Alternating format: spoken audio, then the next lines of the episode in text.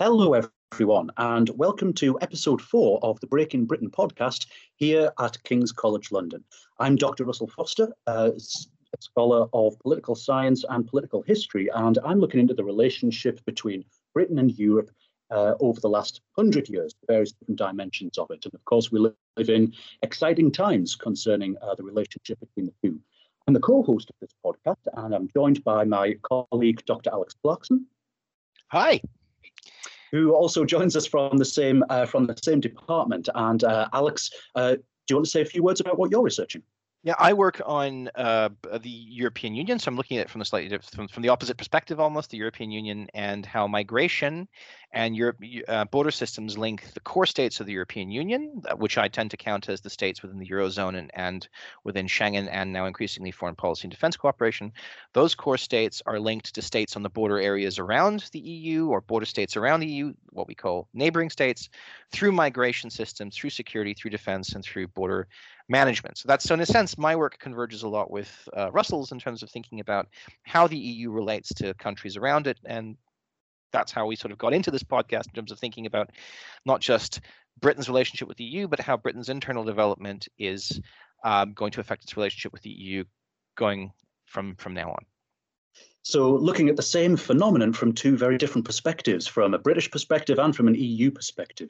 And this podcast is being hosted um, in the Europe's Borderlands Research Group at the Department of European and International Studies, King's College London, because now that Britain is no longer in the European Union, but on its doorstep, we are now uh, one of Europe's borderlands. And today we're joined um, by Professor Roger Awan Scully, Professor of Political Science at the University of Cardiff. Uh, Roger, uh, you're also uh, chair of the Political Studies Association, uh, an enormous task. So thank you very much for uh, for joining us today, for taking time out to uh, to discuss the political situation regarding Wales. Now, a couple of your of your books illustrate the depth of your research experience into this. You are the author of Becoming Europeans: Attitudes, Behaviour, and Socialisation in the European Parliament, and uh, a second magnum opus, Wales Says Yes, Devolution and the 2011 Welsh referendum. And that's what we're going to be talking about uh, with Roger today. So much of the discussions around Brexit and the aftermath of Brexit have been looking at the English, uh, Scotland with possible IndyRef 2, and the island of Ireland uh, with the possibility of uh, the irredentism of Northern Ireland and Ireland and the unification uh, of the two states. Wales is often forgotten in these discussions. Uh, and so it's a real pleasure to be joined by Roger. Thank you, everyone, for joining us today. And let's get started.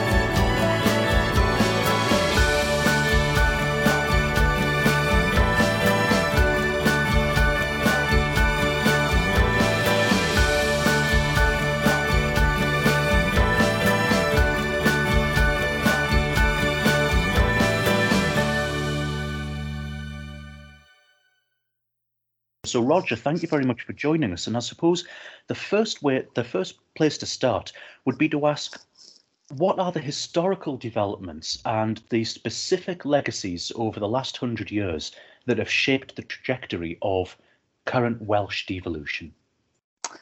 Well, thanks. Um, I think I'd actually suggest that we maybe even need to take a longer historical perspective than the past century. Zhou Enlai famously said when he was asked about the impact of the French Revolution that it, it's far too early to tell. And I think you know we, we, we need to really go back beyond the past century, possibly until you know the 12th, 13th century uh, in, in the Common Era, um, to to really understand some of the factors that shape Welsh devolution and the nature of Welsh politics. Um, J- James Mitchell of Edinburgh University. Um, very appropriately in a, an excellent book some years ago talked about the UK as a state of unions with an emphasis on the plural there. And I think, you know, to have any understanding of contemporary Welsh politics, we do need to understand as kind of a kind of a core factor that the way that Wales was unified with England was completely different from the unions that um, were applied in relation to Scotland and then to and then to Ireland. Um, you know, Scotland, for instance, mm. Negotiated an agreement, albeit under some duress, with with the English kingdom, an agreement, a, a treaty of union which retained many um, distinctively um, Scottish institutions like an education system and a distinct church and a distinct legal system. None of that was the case with Wales. Um, Wales was essentially conquered and incorporated into the Kingdom of England. And you know, that has meant that the nature of any Welsh distinctiveness has been very different, um, far less institutionally grounded until until quite recently.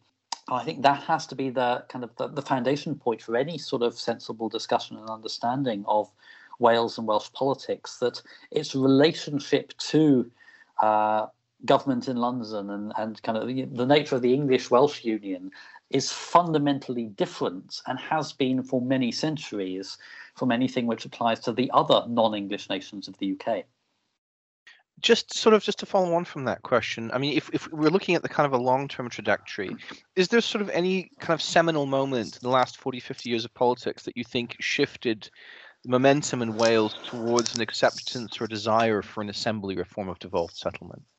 Well as, as i quite often say when i'm talking to groups of students um, to understand like why we have welsh devolution now even though it was rejected more or less four to one in a referendum in 1979, I think you have to understand one really important thing that happened to Wales um, not long after that 1979 uh, referendum.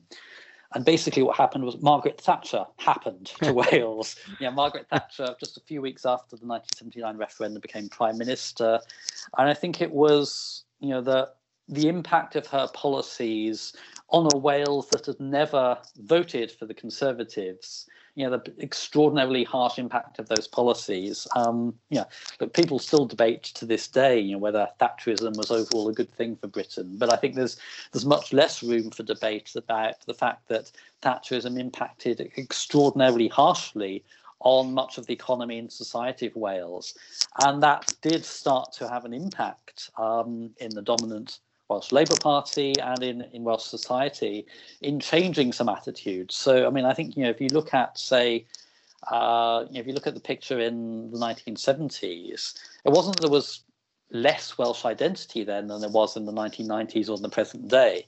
But what changed after Thatcher was that more people started to think that that Welsh identity should be reflected in distinctive Welsh political institutions. There was just about enough of a change to carry that towards a, a very narrow majority in the 1997 referendum. And then there were further changes um, in the years after that, such that um, some autonomy for Wales became the clear majority position from about the year 2000 onwards.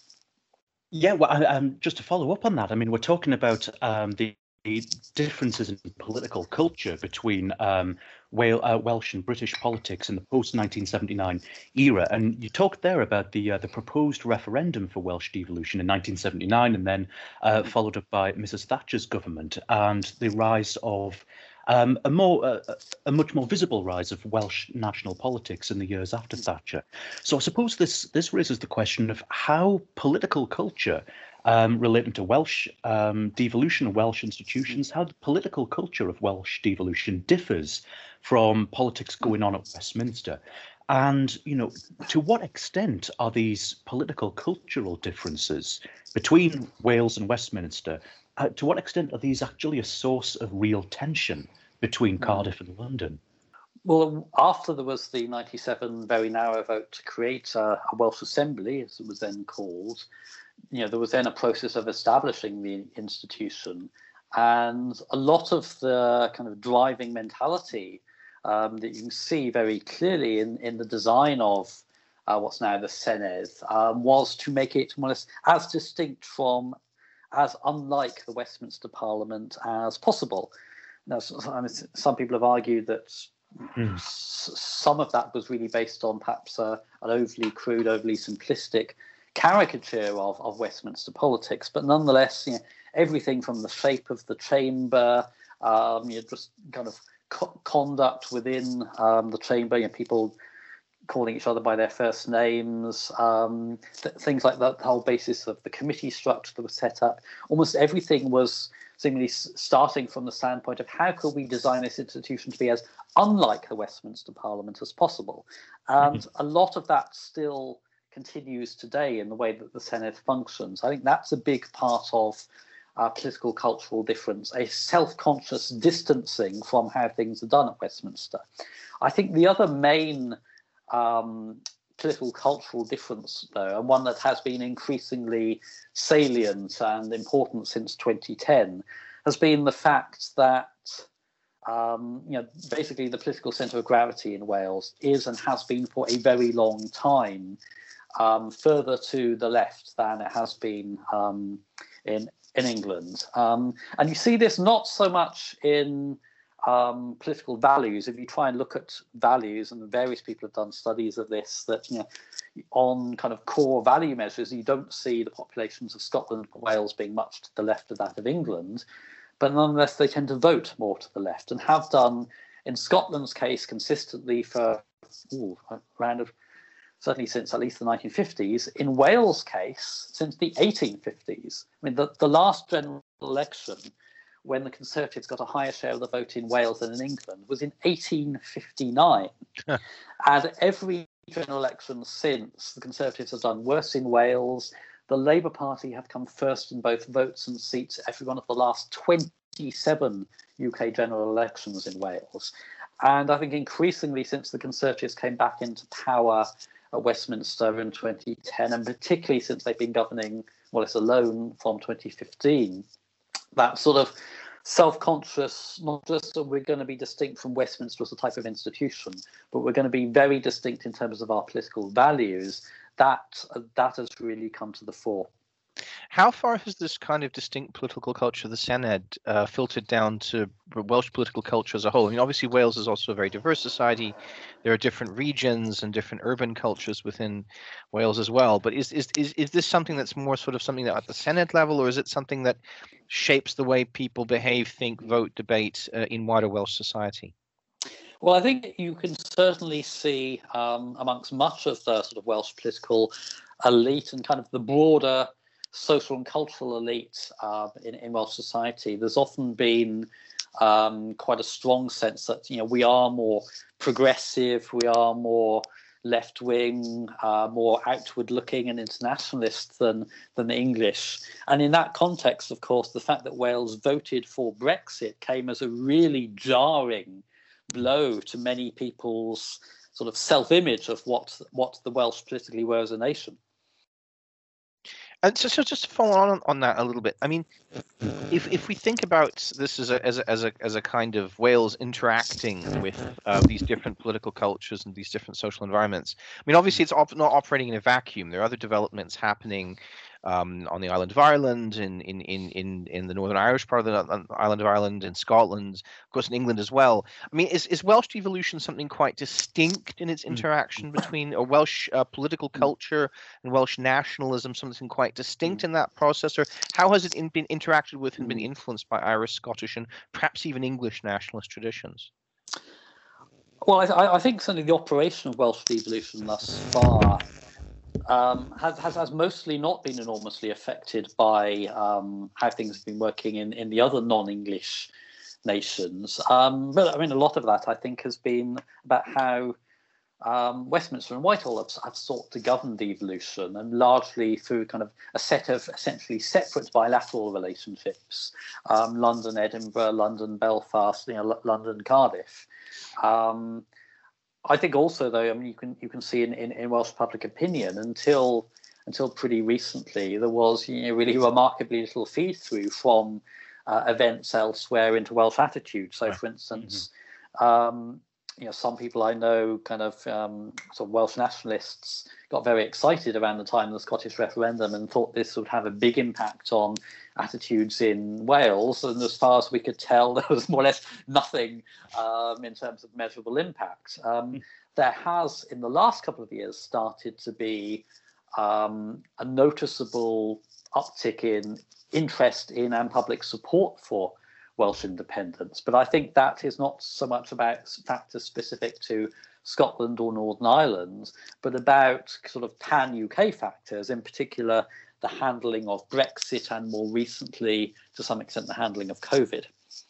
Just, I mean, just, just Go on, sorry, Russell, go. Yeah, if I could follow up on that with um, with a question relating to Welsh nationalism. I mean, we're talking that you, you mentioned there that basically the Tories haven't had a, a foothold in Wales since 1859. Now, I suppose a, a, question I'm curious about is why hasn't Plaid Cymru done well in Wales? You know, why hasn't Plaid seen the sort of um, surge in support that the SNP has seen? And in relation to to the historical dominance of Labour in Wales, from what you've seen, how is Welsh Labour adapting to the post Corbyn and the post Brexit period? Okay, there's, there's two very interesting questions there, but I think uh, two, two quite uh, distinct questions. I mean, I think if we look at Plaid Cymru and its relative fortunes relating to, you know, say those of the SNP, I mean, it, it's easy to forget a few things. For instance, in the first, you know, 30, 40 years of their life, you know, out of two very unsuccessful parties, if anything, Plaid Cymru was probably marginally the more successful than the SNP mm. um, most of the time. Um, the picture started to change in Scotland, of course, with the discovery of large amounts of oil um, off, off the Scottish coast of the North Sea. Um, but even actually, if we go to the very first devolved elections in 1999, a, a great statistic which hardly anyone knows is that in those first devolved elections, across the two ballots, Plaid Cymru's aggregate vote share in Wales was actually higher than that of the SNP hmm. in Scotland, um, which, you know, which these days is almost unimaginable. Now, what has happened since is partly, and significant part, I think, a story of the SNP being extraordinarily well led for much of that time by some you know, whatever else you might think of them, extremely talented politicians in Alex hmm. Salmond and, and Nicola Sturgeon, and Plaid Cymru not being nearly so well led by perhaps some rather less astute politicians. But the other part of, I think, the divergence in the fortunes has to do with, I think, the second of your your questions, which is about the Labour Party, and in particular, I think um, Welsh Labour, having messed up the first devolved elections in 1999, um, then from a early 2000 after they defenestrated Alun Michael and replaced him with the much more appealing Rhodri Morgan, mm. Welsh Labour have basically consistently managed the politics of devolution much more shrewdly than Scot- Scottish Labour did. In particular, under both Rhodri Morgan and his successor Carwyn Jones, Welsh Labour managed to kind of straddle this divide of keeping on board a lot of the kind of more strongly unionist element of their support, many of whom perhaps might be sort of more culturally British or English, but also managed to appeal pretty successfully to the sort of soft cultural nationalists within Wales. Um, I think helped by the fact that both Rhodri Morgan and Carwyn Jones were first language Welsh speakers, you know, could communicate equally fluently in, in English and Welsh. But you know that they effectively kind of managed to steal a lot of the ground that might otherwise have been Plaid Cymru's. Whereas in in Scotland, I think even before the 2014 referendum, the Scottish Labour Party had become too pigeonholed in much of the public mind as sort of the tribunes of Westminster, as, as really speaking up for the interests of, of London. London Labour, as, as the SNP often successfully mm-hmm. branded them. And, um, you know, infamously, Johann Lamont, when she resigned, said that, you know, the Scottish Party has been treated by Labour in London as a branch office. And Welsh Labour has, for the most part, been successfully able to avoid that perception and have a more effective Welsh branding. And I think that's been a big part of you know, squeezing the distinctive political space for Plaid Cymru as a think of political space that was successfully opened up by the SNP. I, I, think that there's there's an interesting issue there that you, that you, pointed out. And one of the things that we're often faced with in, in our own department and, and what we do um, in European studies is explaining to partners and colleagues in, in, in the EU so the the different way, ways in which Britain functions. And one issue that always pops up is interestingly the Welsh language. And, yeah. and the fact that many actually counterparts in European states don't really necessarily grasp the hmm. importance and strength and, and depth of, of, the Welsh language um, in Welsh politics. But what role do you think the, the, these Welsh language issues have, have played in shaping the space and shaping the Welsh political culture? And what what impact might they have that the issue of the Welsh language have now in the way in which developments elsewhere in the UK are hmm. perceived? Well, I think the Welsh language and the sort of broader culture that's associated with it has been absolutely fundamental to the maintenance of a distinctive Welsh uh, sense of nationhood and distinctive Welsh identity. And absent the sort of distinctive institutions that you had in Scotland, it was really primarily um, the language and the associated culture that kept a sense of distinctive Welshness alive and in, into the 20th century. The maintenance of that distinctive language and culture was clearly key to the establishment of Plaid Cymru.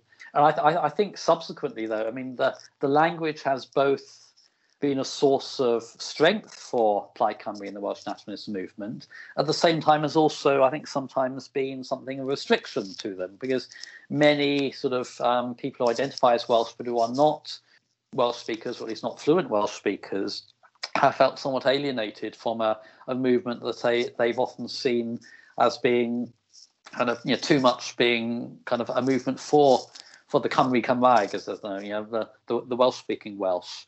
Um, and I think that's been that's been a, a problem that Plaid Cymru have only rarely been able to overcome. That sort of um, thing of being seen as a party that effectively speaks up for um, those who speak Welsh, but also for those who don't, um, or, or, only speak it very much as a second language.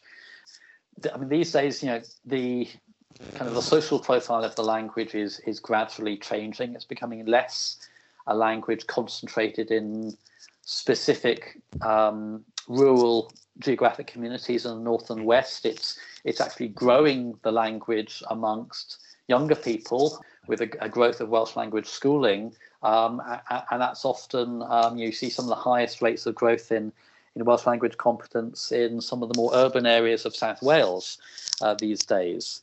I mean, I think you know you, you, were saying there though that you know you think lots of people outside the UK don't understand the importance of the Welsh language. I think that's also the case for lots of people inside the UK. Yes. You know, they they come to Wales for the first time and they're stunned by bilingual road signs and um, cash point machines that give you the opportunity to get your cash out in Welsh and um, you know, things like that. Which you know, somebody like me who lived for almost 13 years in Aberystwyth, you just get used to as being a normal part of life.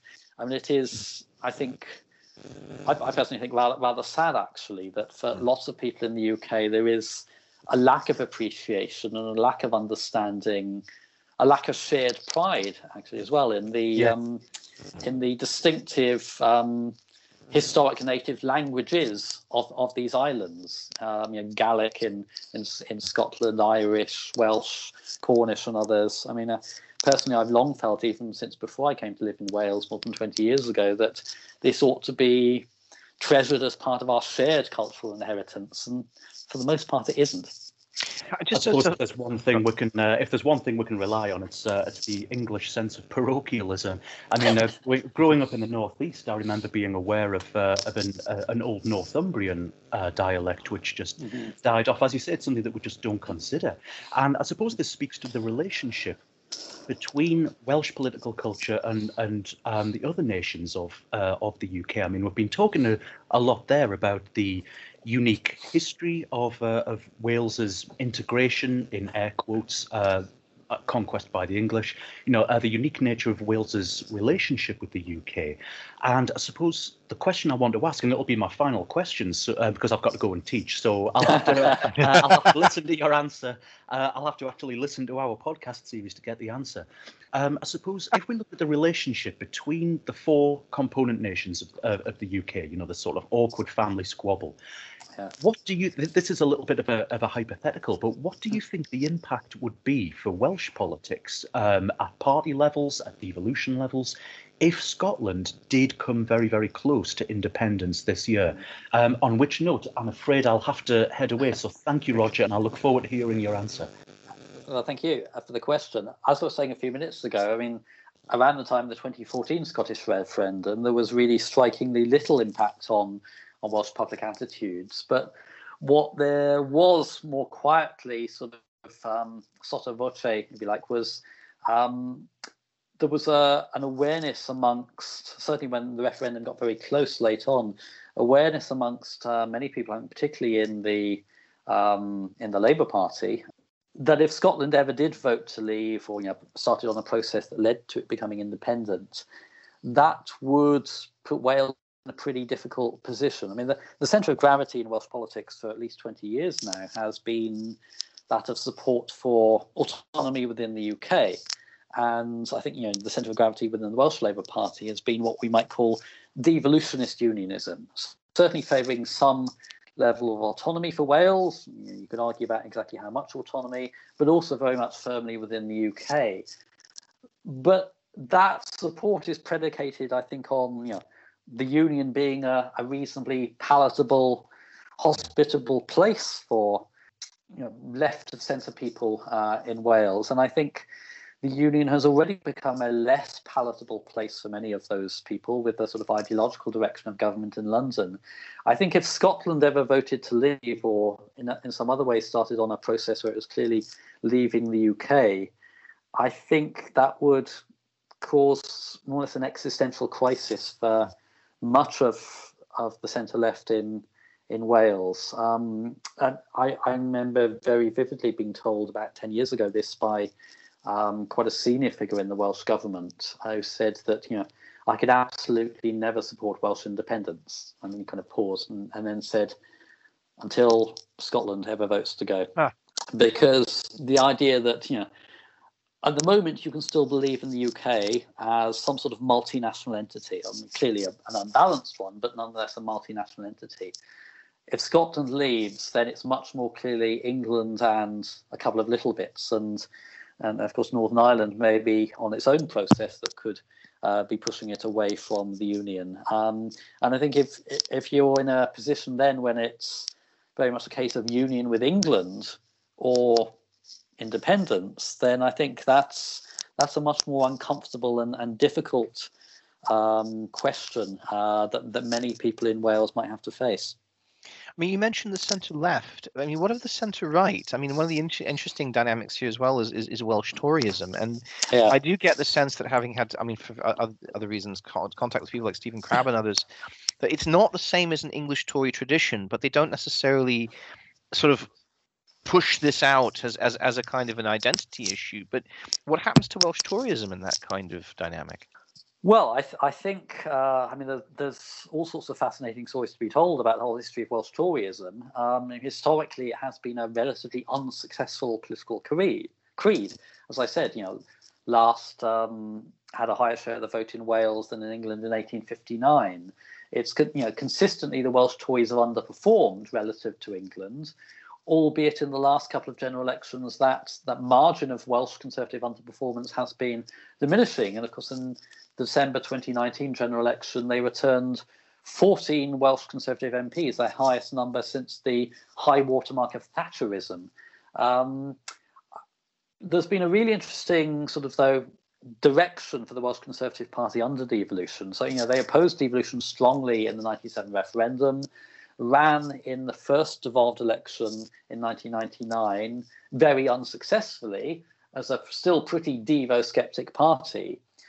But then from about 2000 for at least 10 years, there was a gradual, quiet process of slowly bringing the Conservatives more into the centre ground of Welsh politics, both in terms of sort of socio-economic policy, but also in terms of you know coming to accept devolution and trying to t- take a more positive attitude towards it. That was very much the dominant attitude projected by the leadership in in the um, in what's now the Senedd but I think there was certainly a section of the Welsh Conservative Party's grassroots that never really came to um, be enthusiastic about devolution at all. If, if anything, was always you know well, abs- if we absolutely must, but you know, thus far and no further. And what has been really striking in the last year or two has been the sense in which this Devo skeptic element of the Welsh Conservative Party is coming very much back into prominence. Mm. Uh, we're seeing some of the most clearly pro devolution Welsh Conservative members of the Senedd standing down at this year's election. And we're seeing the Welsh Party clearly seeming to pivot towards a more obviously sort of populist um, line, which which has included um, at least flirting with a strong Devo skepticism. I mean, partly I think this is simply for immediate electoral reasons. Uh, the Welsh Tories feel they, I think correctly, that they leaked a lot of votes to UKIP in 2016, and um, you know they want to avoid doing so again to some sort of whether it's UKIP or the abolish the assembly party or Farage's latest yeah. brand. You know, they want to avoid losing a whole bunch of votes to to that section of the political spectrum in this year's Senedd election. But there is also, I think, um, a renewed uh, appetite, having kind of ticked Brexit off their agenda amongst, I think, a certain section of their party to now maybe target devolution as the next major project. Just as maybe a final question on this kind of block of, of issues. I mean, if you then have a substantial part of the centre right or the right there's devolution skeptic and substantial parts of the centre ground and the centre left drifting to maybe i mean this depends very much on what's happening in scotland to more independence. Is that a recipe for a deeply polarized politics that wales has not really experienced yet in the last 20 years? Well as i said earlier i think uh, for much of the last 20 years or so, there's been a very clear consensus in Welsh politics amongst the vast majority of you know the membership of the Senedd, but also seen in study after study, you know, whether this is commercial polls or academic studies, where you know there was a, a small section of people in the in the population favouring independence, a very slightly smaller section of continued opponents to devolution, but the clear majority of people, no matter how you ask the question and who was asking it, favouring autonomy for Wales within the UK, some form of devolution. And people might be pretty vague as to how much devolution they had or exactly how much they wanted it or devolution on what. But that was where the clear consensus was. What we are seeing, I think, both at elite levels and this is starting to have some resonance with the public, is that consensus coming under pressure from both ends of the spectrum. Yeah. From increased interest in and support for independence, but also for an increasingly militant, vocal um, opposition to the idea of Welsh political autonomy at all. Um, and I think you know there clearly still the the centre of political gravity in Wales is clearly still behind devolution within the UK. But if the UK starts to feel increasingly uncomfortable for many um, in the centre and centre left, and if there is an increasingly sort of vibrant and um, militant Devo skeptic um, kind of tone to the centre right, then I think it's quite possible to see this consensus kind of gradually being eroded so from, from both sides. Right.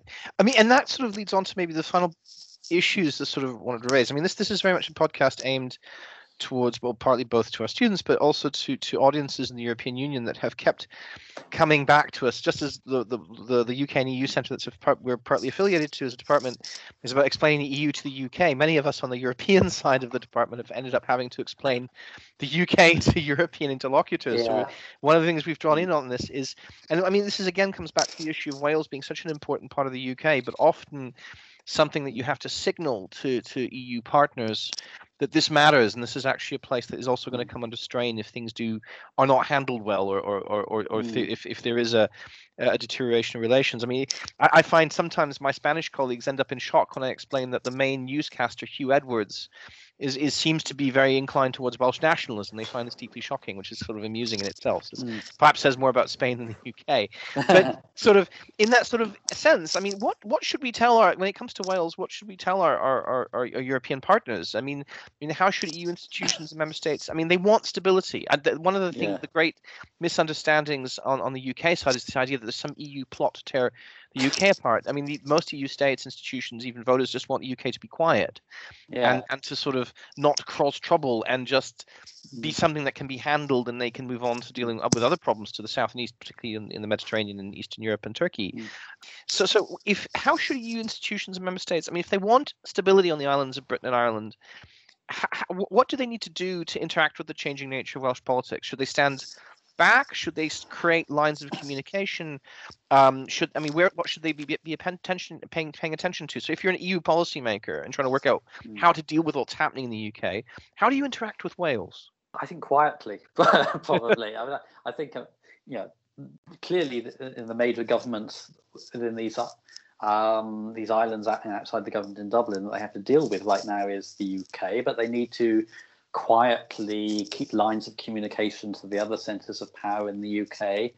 And I think yes, not kind of get involved in trying to push any particular agenda, you know, the union or you know the non-English nationalisms, but just be aware that these things exist. You know, be aware who the major players are in the different national capitals, and and I think be aware that well, I, I suppose be aware fundamentally that um, within these islands, you know, the, the image that the UK likes to project of centuries of uninterrupted continuity is largely a false image. And you know, I mean, you can go back several. and there's been about roughly once a century since the time of Henry VIII, major reorientations. You know, going back to you know, and Henry's time, the Act of the Union that formally incorporated Wales into the Kingdom of England, then the Union of Crowns early in the 17th century, then the 1707 Union of, of the Kingdom of England and Scotland, then the 1800 Union with Ireland, then most of Ireland leaving again in 1922. I mean,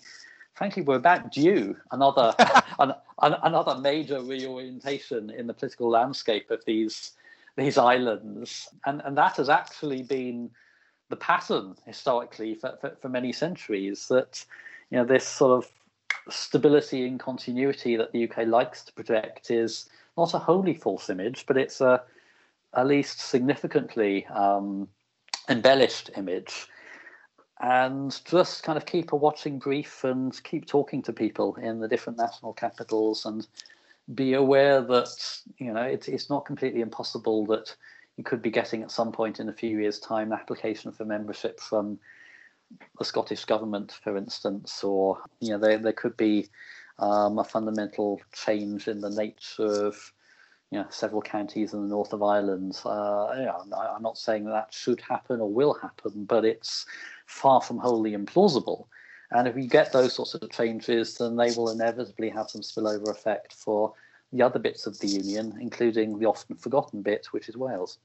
Just maybe as a, sort of just on this final and sort of these wider issues is a question in that sense is how do you think Wales is going to position itself towards the European Union over time? And I'm, maybe I'm not trying to think this completely in political terms because obviously a lot of this is predicated on on Brexit, and we all have our view. I mean, I, yeah. my particular view is there's a, a, a partial UK alignment back towards the EU system is inevitable, but as long as England English politics are in their current condition, I doubt that would be membership, right? But I mean mm. that that often leaves Wales out of the calculation. I mean, as, as a political culture and society, how do you think Wales is going to position itself to the EU from from in, in, in the current circumstances? Well, you, you have the very clear kind of orientation of most of the kind of Welsh native political class that they you know, regretted Brexit very much. That they wish it hadn't happened and would would like to be able to kind of reorientate themselves as close to the EU as possible.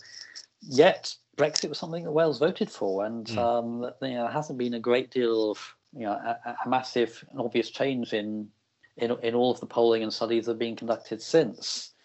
I think we're already seeing Brexit have some significant effects on parts of the Welsh economy and society. Um, you know, the impact, for instance, that Brexit is having on the physical trade of Ireland, which until January this year, over 70% of all of Ireland's physical trade with all of the rest of Europe transited through three Welsh ports. Right. Um, and uh, you know, that is suddenly changing and changing very substantially. Uh, we're going to see other other changes. For instance, um, we're likely to see some pretty difficult uh, adjustment processes, to put it mildly, uh, facing Welsh agriculture, and what, what occupies a huge amount of the Welsh physical landscape. We don't yet know how that is going to feed back into political attitudes. Um, as I said, there's been relatively little change since the 2016 referendum thus far, but once the reality of some of these things starts to hit home, then it may well bring some pretty radical changes in how people think about the impact of Brexit.